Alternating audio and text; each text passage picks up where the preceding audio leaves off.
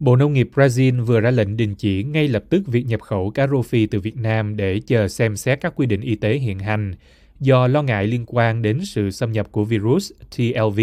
có thể gây phương hại cho ngành nuôi thủy sản của Brazil. Theo các tài liệu của Tổ chức Lương thực và Nông nghiệp Liên Hợp Quốc và Tổ chức Thú y Thế giới, virus TLV gây ra dịch bệnh trên cá rô phi với tỷ lệ chết cao đến 90% trong đàn cá nuôi.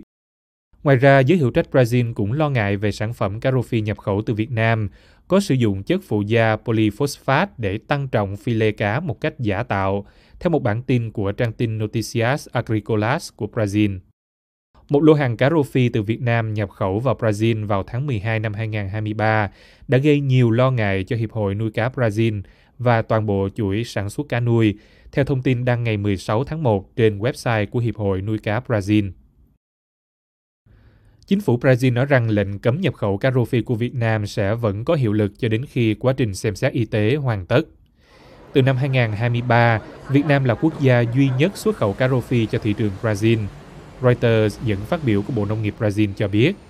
Bộ này cho hay Brazil đã nhập khẩu 25 tấn cá rô phi từ Việt Nam với kim ngạch trị giá 118.000 đô la, theo Reuters.